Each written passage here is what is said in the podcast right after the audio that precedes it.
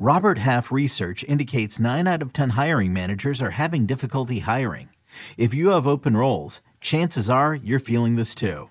That's why you need Robert Half. Our specialized recruiting professionals engage with our proprietary AI to connect businesses of all sizes with highly skilled talent in finance and accounting, technology, marketing and creative, legal, and administrative and customer support. At Robert Half, we know talent. Visit RobertHalf.com today. Let's beat the waiver wire for week four. Next on Fantasy Football Today in five.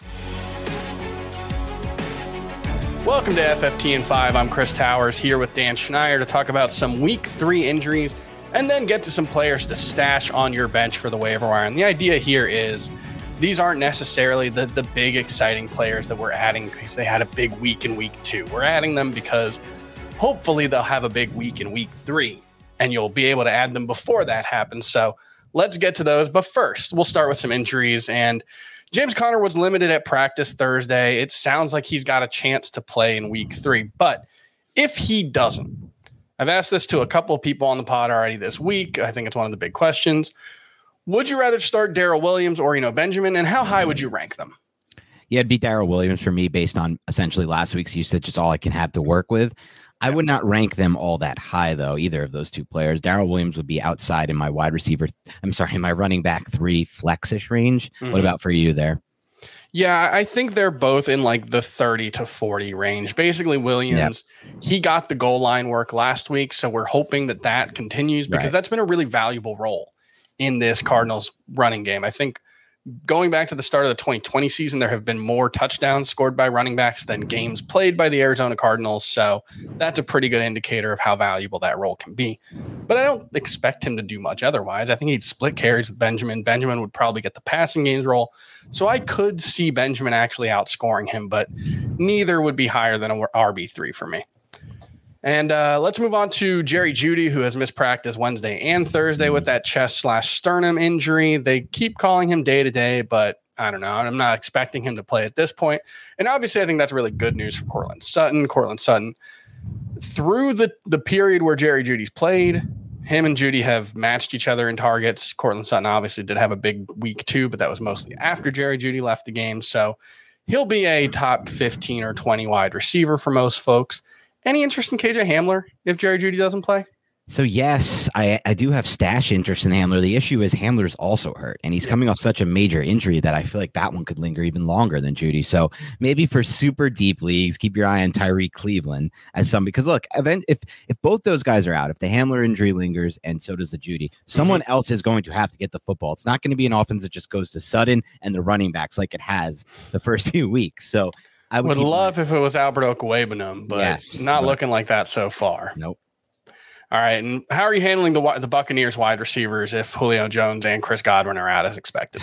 Yeah, I, I and Mike Evans obviously suspended. Yes, suspended. I'm gonna regret it, but I might dive back into uh, buying into Russell Gage for this week. I know it hasn't been pretty yet, but the volume hasn't been awful, awful so far. So I would say Gage would be the one that I have my eye on the most. But you know, we could see a random Scotty Miller week any any of these weeks. Yeah, Tom Brady has struggled to complete deep passes, but he's been targeting Scotty Miller. He just right. hasn't hit on them. There was one that could have been a touchdown in that most recent game. So, yeah, Scotty Miller in your deep leagues, maybe more like a DFS flyer.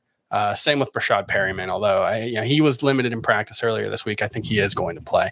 Yep. Let's move on to some of those waiver wire stashes. Who are you making sure is on your bench if they're out there in your leagues?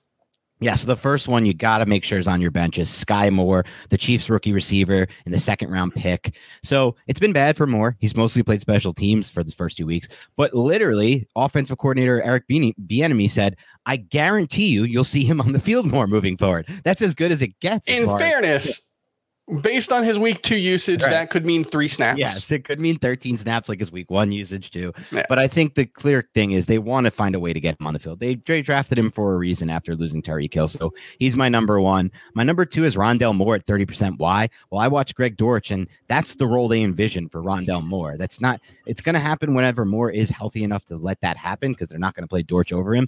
But you get a role like that that Rondale Moore has, and that's a great place to be. He's 30% rostered in CBS League. Skyy Moore was 43%.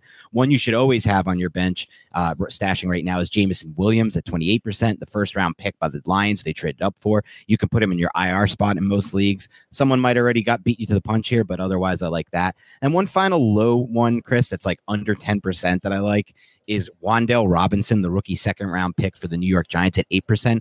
The only per player who's been productive these first two weeks in that Giants offensive passing game on a consistent basis is Richie James, who's like a, you know, journeyman. And he's playing the role that they envisioned for Wan'Dale Robinson before he got hurt. So when mm-hmm. Robinson is back, and that role has been 10 or 11 catches, I believe, for 100, uh, 100 plus change yards. So for PPR leagues, you can get him at 8% roster right now in CBS leagues, Wan'Dale Robinson. He's a nice stash. I'll also throw out there, and this kind of goes with the first segment, but um, D'Onta Foreman and Chuba Hubbard. Christian yes. McCaffrey was added to the injury report on Thursday with an ankle injury. It doesn't sound like it's going to be a problem for him in week three, but obviously, given his injury history, D'Onta Foreman and Chuba Hubbard, both 15% rostered. I would expect Foreman would be the lead back if McCaffrey was out with Hubbard, you know, playing more of a special teams and maybe passing downs role. But consider adding those guys just in case something happens to Christian McCaffrey. And I'll also mention Jaylen Warren is mm. someone who, you know, with Najee Harris's foot issue lingering yes. since training camp, you know, there's a chance that he suffers a setback at any point. And Jaylen Warren, I believe, has played pretty much every snap except for the ones that Najee Harris has been out there for. So those are some of the other guys. And we'll be back tomorrow morning with uh, updates on those injuries for week three. And we'll see you next time on Fantasy Football Today in five.